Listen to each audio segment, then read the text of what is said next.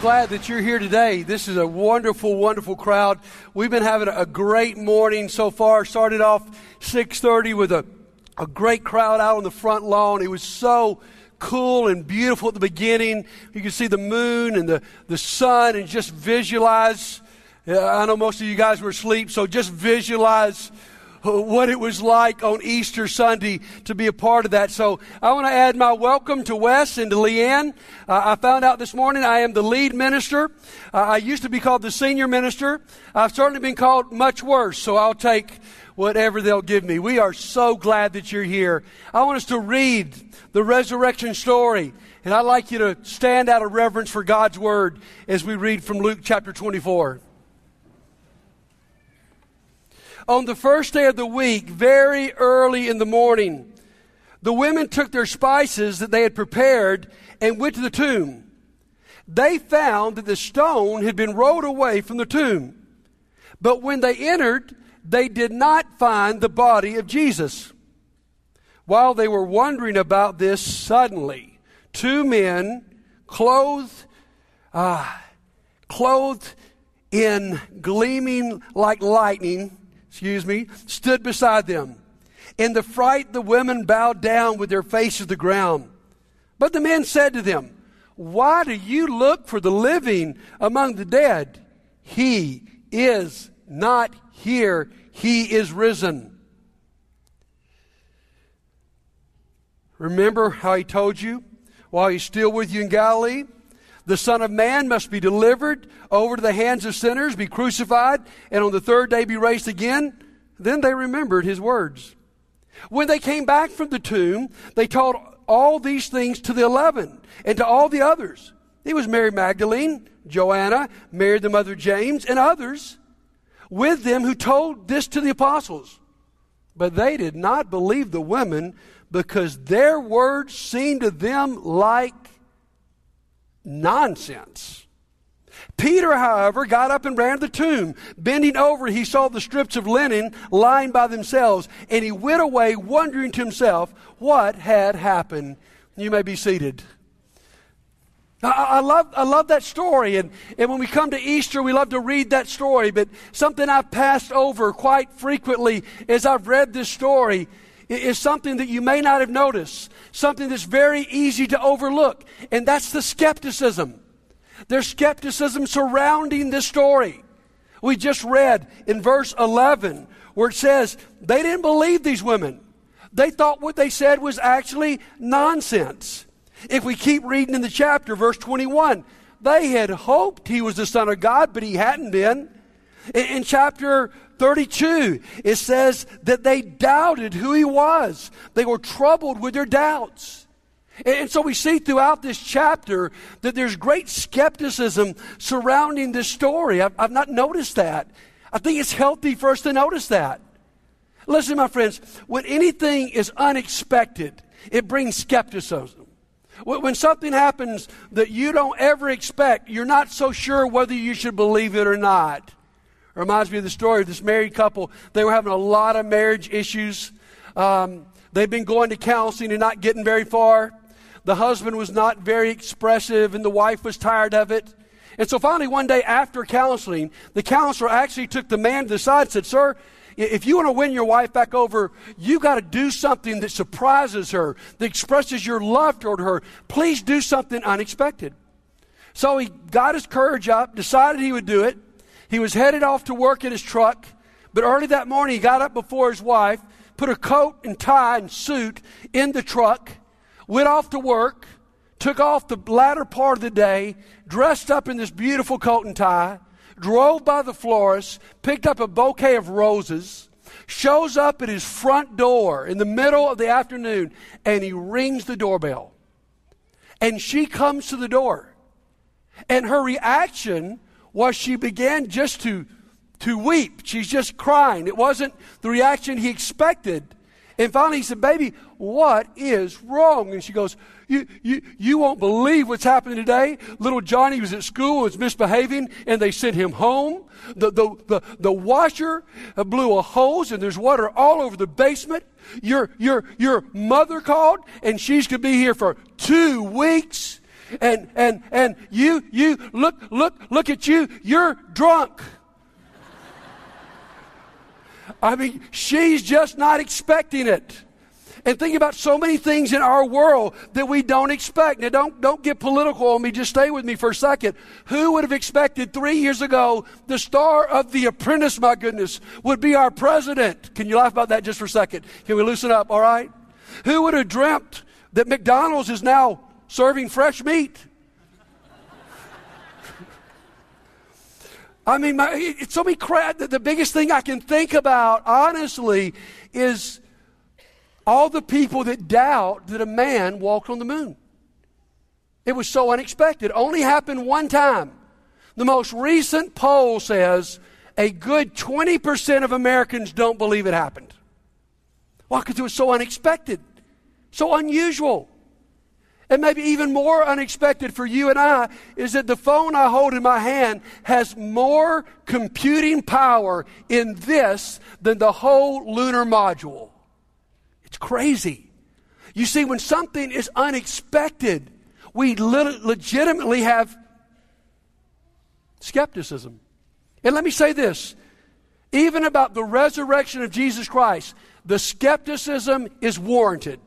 Because if there's one fact you could count on in history, listen to me, is that dead people stay what? Dead. I mean, you can just count on that.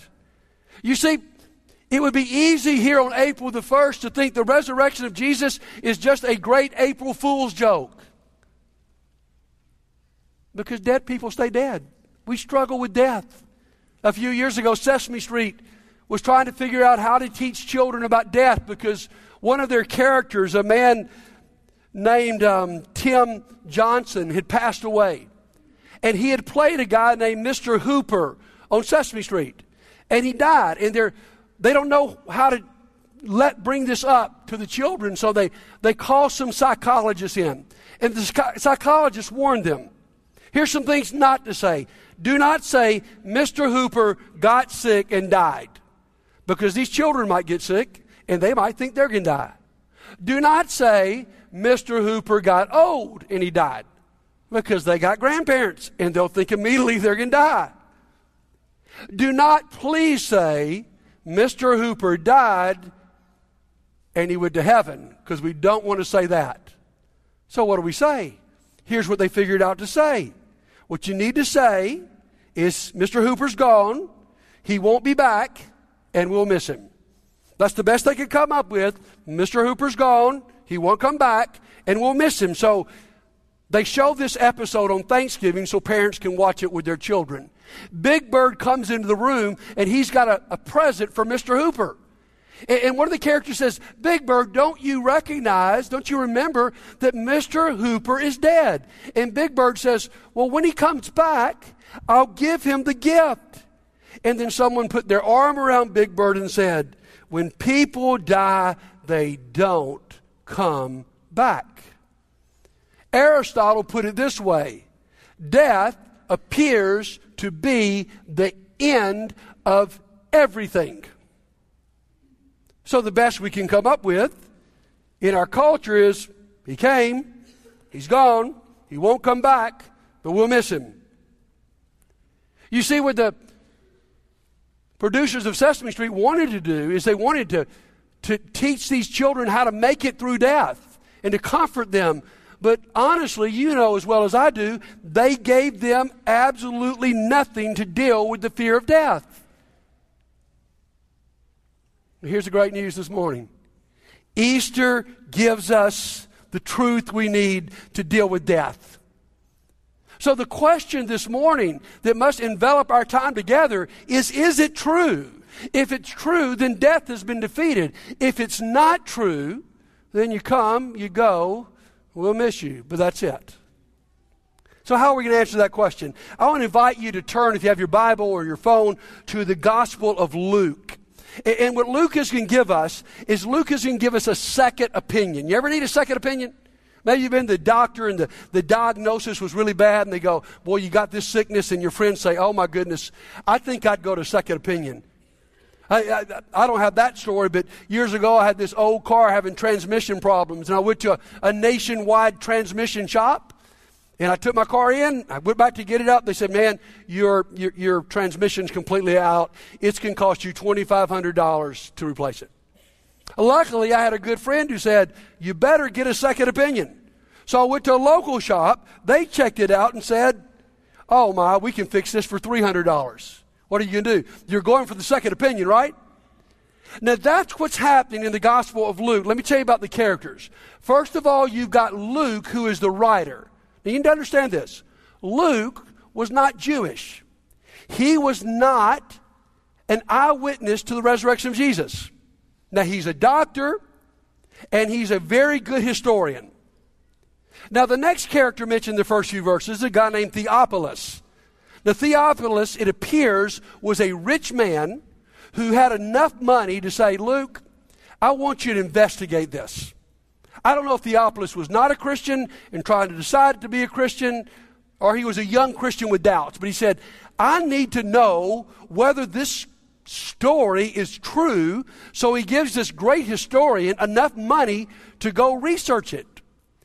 Now, the goal is obvious in the first few verses. The goal is that you would know with certainty. Now, when we buy a book now, we have the ability to thumb through the book and go, okay, how does the book end up? That'd be, let me see, I know the beginning, but what, what goes on? In this day, you didn't have that because you had scrolls. And, and, and so, if you wanted to know what went on the book, the author had to tell you at the very beginning because you could unroll the scroll enough to simply see the first four verses. So in the first century, they go right to the punch, and that's exactly what Luke does in this second opinion. Listen to Luke chapter 1, verses 1 through 4. He says, Many have undertaken to draw up an account of the things that have been fulfilled among us, just as they were handed down to us by those who from the first were eyewitnesses and servants of the word. With this in mind, since I myself have carefully investigated everything from the beginning, I too decided to write an orderly account for you, most excellent Theophilus, so that you may know the certainty of the things you've been taught. Theophilus says, I'm not so sure about this thing. Luke, would you check this thing out? Because before I believe in the resurrection and I make Jesus come on, the ruler of my life, I better know this is for real. And so better you. So if you walk in this room this morning with skepticism, I'm telling you, that's okay. Now, the question will boil down to is can we trust what Luke has said? I mean, can we really believe that this story is true? So, I want to give you really quickly six pieces of evidence that would help you believe the story is true. Here we go. Number one Luke is a proven, accurate historian. He's not just your average Bible writer, he is very careful. Now, 60 or 70 years ago, people doubted this. Many people thought that Luke was very confused. Because you may understand that Luke wrote the Gospel of Luke, and then he wrote the sequel, which is Acts. And, and, and people thought that Acts was very inaccurate. In fact, many people believed there were cities mentioned in Acts that didn't exist. And sometimes when Luke would give directions, he was giving wrong directions. And so there was a, a British archaeologist. His name was Sir William Ramsay, and, and he was an expert in Middle East who decided that he was going to study this. And he, did, he was not a believer, so he, he set out to put the writings of Luke on trial and he studied them for years. Here was his conclusion My study showed Luke's writings could bear the most minute scrutiny, a model for history. And then he said, You may press the words of Luke beyond any historian, and they stand the keenest scrutiny. Guess what happened to Sir William Ramsay? He started out as an unbeliever and became a believer because he began to go, you know what? When Luke writes something down, you can count on it. So that's number one. Number two might surprise you. It, it's simply the skepticism in the story. You say, well, I think the skepticism would make me skeptical. Well, the truth is this if you're going to make up a story that's not true, do you put skeptics in it? Do you write these people, their first reaction to the resurrection was this is nonsense? No. I think that's an indirect proof that what Luke is writing is not trying to fool somebody. He's trying to give, like he says, an accurate account. And I'm about to offend about half the people in the audience right now, but this is the history of the first century. It's number three, the women witnesses. Guys, in the first century, you would never have put, if you're making something up, the women being the first witnesses. I know this is crazy, but in the first century, a woman's testimony was not even accepted in a court of law. You come a long ways, baby. Amen? Thank God. And yet they put the women as the first people to testify the resurrection.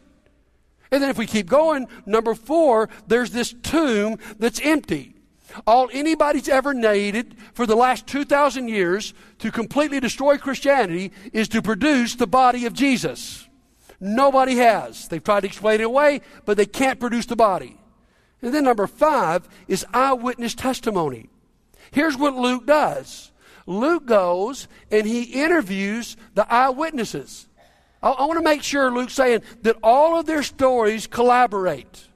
I want to make sure they're all still saying the same thing. Listen to me. I've not thought about this till this week. Of the 11 apostles, if just one of them had ever said, Sorry, guys, it's not true. Sorry, we dumped his body in a river. Sorry, we never saw him. My friend, just one out of 11. Christianity would have been dead in the water. But Luke investigates, and they all consistently tell the same story. And then that brings us to, I think, the great piece of evidence, which is the sequel that, write, that Luke writes. Remember, he writes the Gospel of Luke, and then he writes a book that we call Acts. The full name of Acts is Acts of the who? Apostles. Why? Because Luke's trying to say, here's what they saw, and here's what it did. And it's crazy. Just a few days later, Christianity explodes. Peter gets up and preaches about the resurrection of Jesus, and 3,000 people immediately become Christian. And just a, a couple of chapters beyond that, there's 10,000. Um, this thing's exploding on us. And then another chapter after that, they, they call Peter and John in and they begin to question them about this being true. They would do what any good police investigation would do. You would separate the witnesses. Because one or two witnesses might tell you something different than the other nine. And they keep saying the same thing. And finally, they threaten them. They say, You know, we are so sick and tired of this Easter resurrection business because all, all our people are starting to become Christians. And listen to me, Peter and John, if you don't shut your mouth up about this, we are going to kill you. Now, what do you say then? They go, We cannot stop speaking what we have seen and heard. My friends, if you know the story is made up and they say they're going to kill you, you're not going to die for something that you know to be a lie. And yet we keep reading the book of Acts. We see James, a martyr for Christianity. My friends, people still die for Christianity all the time, but it doesn't prove anything like those in the gospel in, in, the book of Acts. Why? Because you and I could die for it. That would that would say something. That's pretty powerful. But but but for, for these guys to die for it, who absolutely they knew. They knew if they'd seen him or not. You don't die for something you know to be a lie. And so I'm just presenting to you evidence only from Luke so you say, okay, buddy, that's nice and I appreciate that, but what difference does that make? Well, let me give you, give you three things that the scripture says the difference it makes. First of all, Jesus proved to be the Son of God. That's what Romans 1 verse 4 says. It proved that he was the Son of God. He was not just someone who was a good teacher. You see, the world wants to say he came, he was a good guy, a good teacher, but it doesn't want to say he's the Son of God because that means he can run my life. Second, Jesus prevailed over our enemy, death. Why does PBS do a special on death? because death is our greatest fear. The special I'm referring to was shown Monday night. I, I taped it because it looked so interesting. It was called Into the Darkness How People Deal with Death. It was a full two hours. The first hour was full of atheists and agnostics. Who, let me tell you what they said. The best way to deal with death is to embrace the uncertainty. Nobody really knows what's going to happen. Most of us actually think that you will just cease to exist. So just embrace that. In fact, here's what they said. The worst thing you could have is certainty because it's certainty that has caused most of the evil in the world. Can you believe that? Certainty. My friends, I'm telling you, I believe uncertainty has caused a lot more evil in the world than certainty. But that was their answer. And then the second hour, they show this dear Christian woman died of cancer, and she had an amazing testimony of her confidence and certainty in facing death because she believed in the resurrection of Jesus. You see what 1 Corinthians 15 said? He was the first one, and he's the proof of what's going to happen with you and I. The, the, resurrection Jesus is not just about Jesus, my friend. It's about that loved one that you lost this past year that you mourned this Easter. It's about all of us who are getting closer every day to death. We can face death with certainty. And then, then one more point is Jesus' power is available to change your life. So you can go, okay, buddy, you know, I, I, I got the proof. I think it happened 2,000 years ago. And I believe when I, you know, I die, I think I'll go to heaven. But, but, but help me right now what this is a tough world. I face temptation every day. I face trials. My life's not going so hot. What does the resurrection have to do with that? Listen, here's what scripture says. The Holy Spirit resurrected Jesus, Romans chapter 8. Ephesians chapter 1. The same mighty power that resurrected Jesus from the dead is available in your life. So it's not just about 2,000 years ago. It's not just about death. It's about right now. Now I want to illustrate that today. I'm going to ask my buddy Austin Saunders to join me on stage. And I just want to talk a moment about what God has done in his life. Because so often, you know, we read this, we even believe this, but it's, you know, it's just sort of Easter and we blow it off. But I want you to hear the story of a, of a changed life. And I've, I've really come to love Austin these last couple years. He's become a big part of our church. If you're ever in a Bible class with him, he's the guy that makes everybody laugh, okay? Austin is, is, is, is, is super, but when we found Austin, he wasn't that way. Uh, years ago, Austin was really fired up about the Lord, full of the Holy Spirit, just sold out. But Austin, tell them about what happened in your life that sent you down a different path. Sure. Well, it's, it's not unique, but it's my story. It's what happened to me, and it, it, it's a result of divorce um, and, and then some job issues. And uh, after the divorce, you know, I, I started uh, going out on my own or just going out every night and um, not bringing God along with me or even talking to God during the day.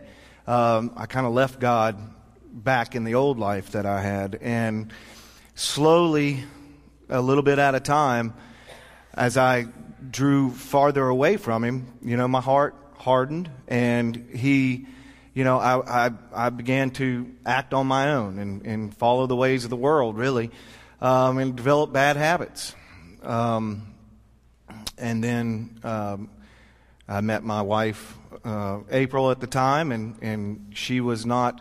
She grew up Church of Christ, but had not yet made commitment to uh, be baptized and, and to so y'all have were, a relationship. At that point, when y'all first met, you're not going to church. No, we were why, not. Going, why not?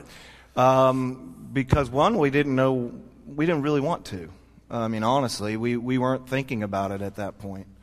Um, it was uh, it was more convenient to stay home on Sunday morning, especially you know after you'd gone out the night before. But um, what we we found as time went on, and we we our children grew up uh, questions began to come to us um, about, well, why aren't we going to church? Or questions about God and Jesus. And, and so um, we both realized that, you know, we got to do something. It, God is calling us. This is His way of reaching out to us and saying, okay, enough of this. It's time to get back to my business. And so we started church shopping, trying to find a church that we could both agree on because we come from really two different backgrounds. Uh, and that was not easy. Um, but we, we ended up here. And we, we came in, and I think immediately we knew through the power of the Holy Spirit, really, just telling us that this is where God wants us. And um, tell, as tell, a result tell, of that. Yeah, tell what happened with April. Easy, this is so buddy. cool. I'm, I'm sorry, Easy. man. It's my story, man. I knew you'd get a laugh. Thank you. okay. so as a result, I am of, the interviewer. Excuse me. Yes. And it's your show, but I'm your guest. So that's the smartest thing you said up here. so, so as a result of coming here, you know, we, we, we just dove in to what everything Landmark had to offer, and we, we've created such beautiful uh, relationships with our small groups, both on Sunday night and on Wednesday nights. And uh, we actually were greeters for the first time ever today, which was Amen. awesome. But as a result of that, April had made the decision to to finally get baptized, and Amen. it was um, a pretty special moment for not only her but her parents, um, who have been waiting. Um, and I'll let her tell that story. I don't need to talk about her anymore. But what it did for me is it, it helped me feel the power of the Holy Spirit through the body of Christ, uh, which is something I haven't felt in a long time. And the worship that we, we uh, Jeremy does a fantastic job, and all of the uh, praise team, they do a fantastic job, especially. I've heard it three times this morning, and it gets better and better. but uh, it, it, it's, it's things, it's this journey that I've, I've, I've gone through that I look back and, you know, pulling away from God is like a sickness. Mm. It, it, and if, if you fall into the world's trap, it'll pull you down into a place that you, you aren't happy. Yeah. You know, as a result of this, this time, I've got anger problems, I've got uh, depression problems, and and anxiety problems as, as all a result, really, of what I've gone through and, and the fact that I didn't keep God in my life. Uh, you mentioned to me earlier there was, there was one line that you heard that was pivotal in you making this resurrection. What sure. was that? It was that God meets you where you are. And I think you preached on that one morning. Uh, and I've heard it on several other occasions here in the church and some other activity. And to me, that really spoke to me because, and I think to April, because, you know, in her mind, you had to live up here in order to be She had not saved. been baptized, I remember, because she thought she had to be perfect. She had to be perfect. And uh, for me, I was, you know, guilty or guilt and shamed and didn't think that I was able to reach back up to at least where I was. And I was not like perfect, but um, I was better than I am now, but I'm getting better. And it was that, that phrase, God meets you where you are, to me, is such a sign of the grace of God. And, uh, and yeah, I appreciate part. you saying that because so often we say these lines as Christians. We just sort of say it, God meets you right where you are, but that's true, you know? You don't have to come in here perfect. I, hope there are people here today that are hearing what you're saying, that Satan's been whispering in their ear, mm-hmm. you have no hope. You screwed up too bad. But God mm-hmm. says, Jesus did this over and over. He just took people where they were.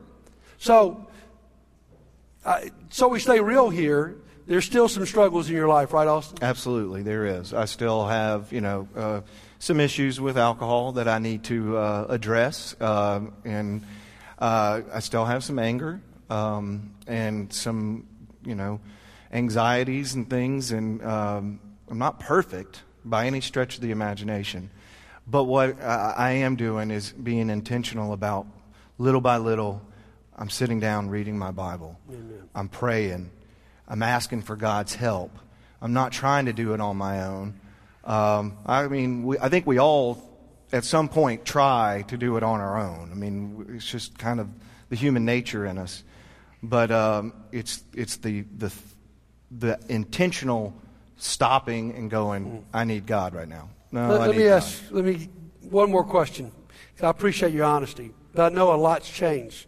So tell me how your life is different today than it was two years ago. You've asked me this twice, and I still can't answer it right. It's been. I noticed you didn't mention the, therm- the sermon three times, but go ahead. That's another time. Um, well, it, the way it's changed is because I have a lot more peace uh, in in my life just by um, being around, you know, the body of Christ and the power of the Holy Spirit that's working through y'all. And April and I are, are praying together. Not always, but we are praying together. I mean, it's, it's kind of awkward at moments. We go, should we pray? yeah, let's pray. And, and so it, it's baby steps back into, for me, something that I did before, but, you know, it's like working out, which I don't do. But I hear that if you go away from it, Yes. it's harder to get back That's a whole it. new story, right? Yes. Yes. Would you guys give Austin a hand for sharing so honestly with Thank us you. this morning? Thank you, Dad. So I want to ask you, as we close out this morning, um, what's your reaction to this story? Uh, I mean, you've heard the story. Many of you have heard it hundreds of times. What's your reaction to the Easter story? Um, I, I think we can look back at the apostles and we can even give the reaction without words.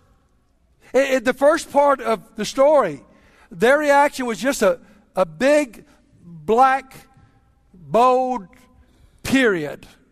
When Jesus died, they thought it was all over. They locked themselves in an upper room, scared to death, because they think all they've got is a dead guy that was a great religious teacher. And there may be some of you come here today, and that's the way you came here. You thought this is just fiction. When the truth is, I hope you've seen this is rooted in history. And, and maybe some of us come and we begin to hear this, and, and our next reaction was like theirs. They begin to hear these rumors. They're not too sure about it, but they begin to question could this be true? Is this real? Uh, I think I remember Jesus saying something about this, and maybe he really did resurrect from the dead. What crazy difference could that make in my life? Or maybe today, like them, it makes you stop and think. It's just a comma. Maybe today, and if you've come here not so sure about the story I'm preaching about, I'm cool with that. I think God's cool with that. He, he's cool with you investigating. That's why he wrote the book of Luke. And, and so maybe today can be a comma in your life to go, you know what? I've been going headlong into my own life, acting like none of the Christian story is true. And, today, I at least need to pause and give it a shot. I know in my life, when I was the most full of doubts and not sure if I should live my life for Jesus Christ, it was the study of the resurrection of Jesus that turned everything around because it made me pause and go, you know, I can't prove everything about God. I can't even prove everything about the Bible. But I'm telling you, I believe, after looking at the history, that Jesus resurrected from the dead.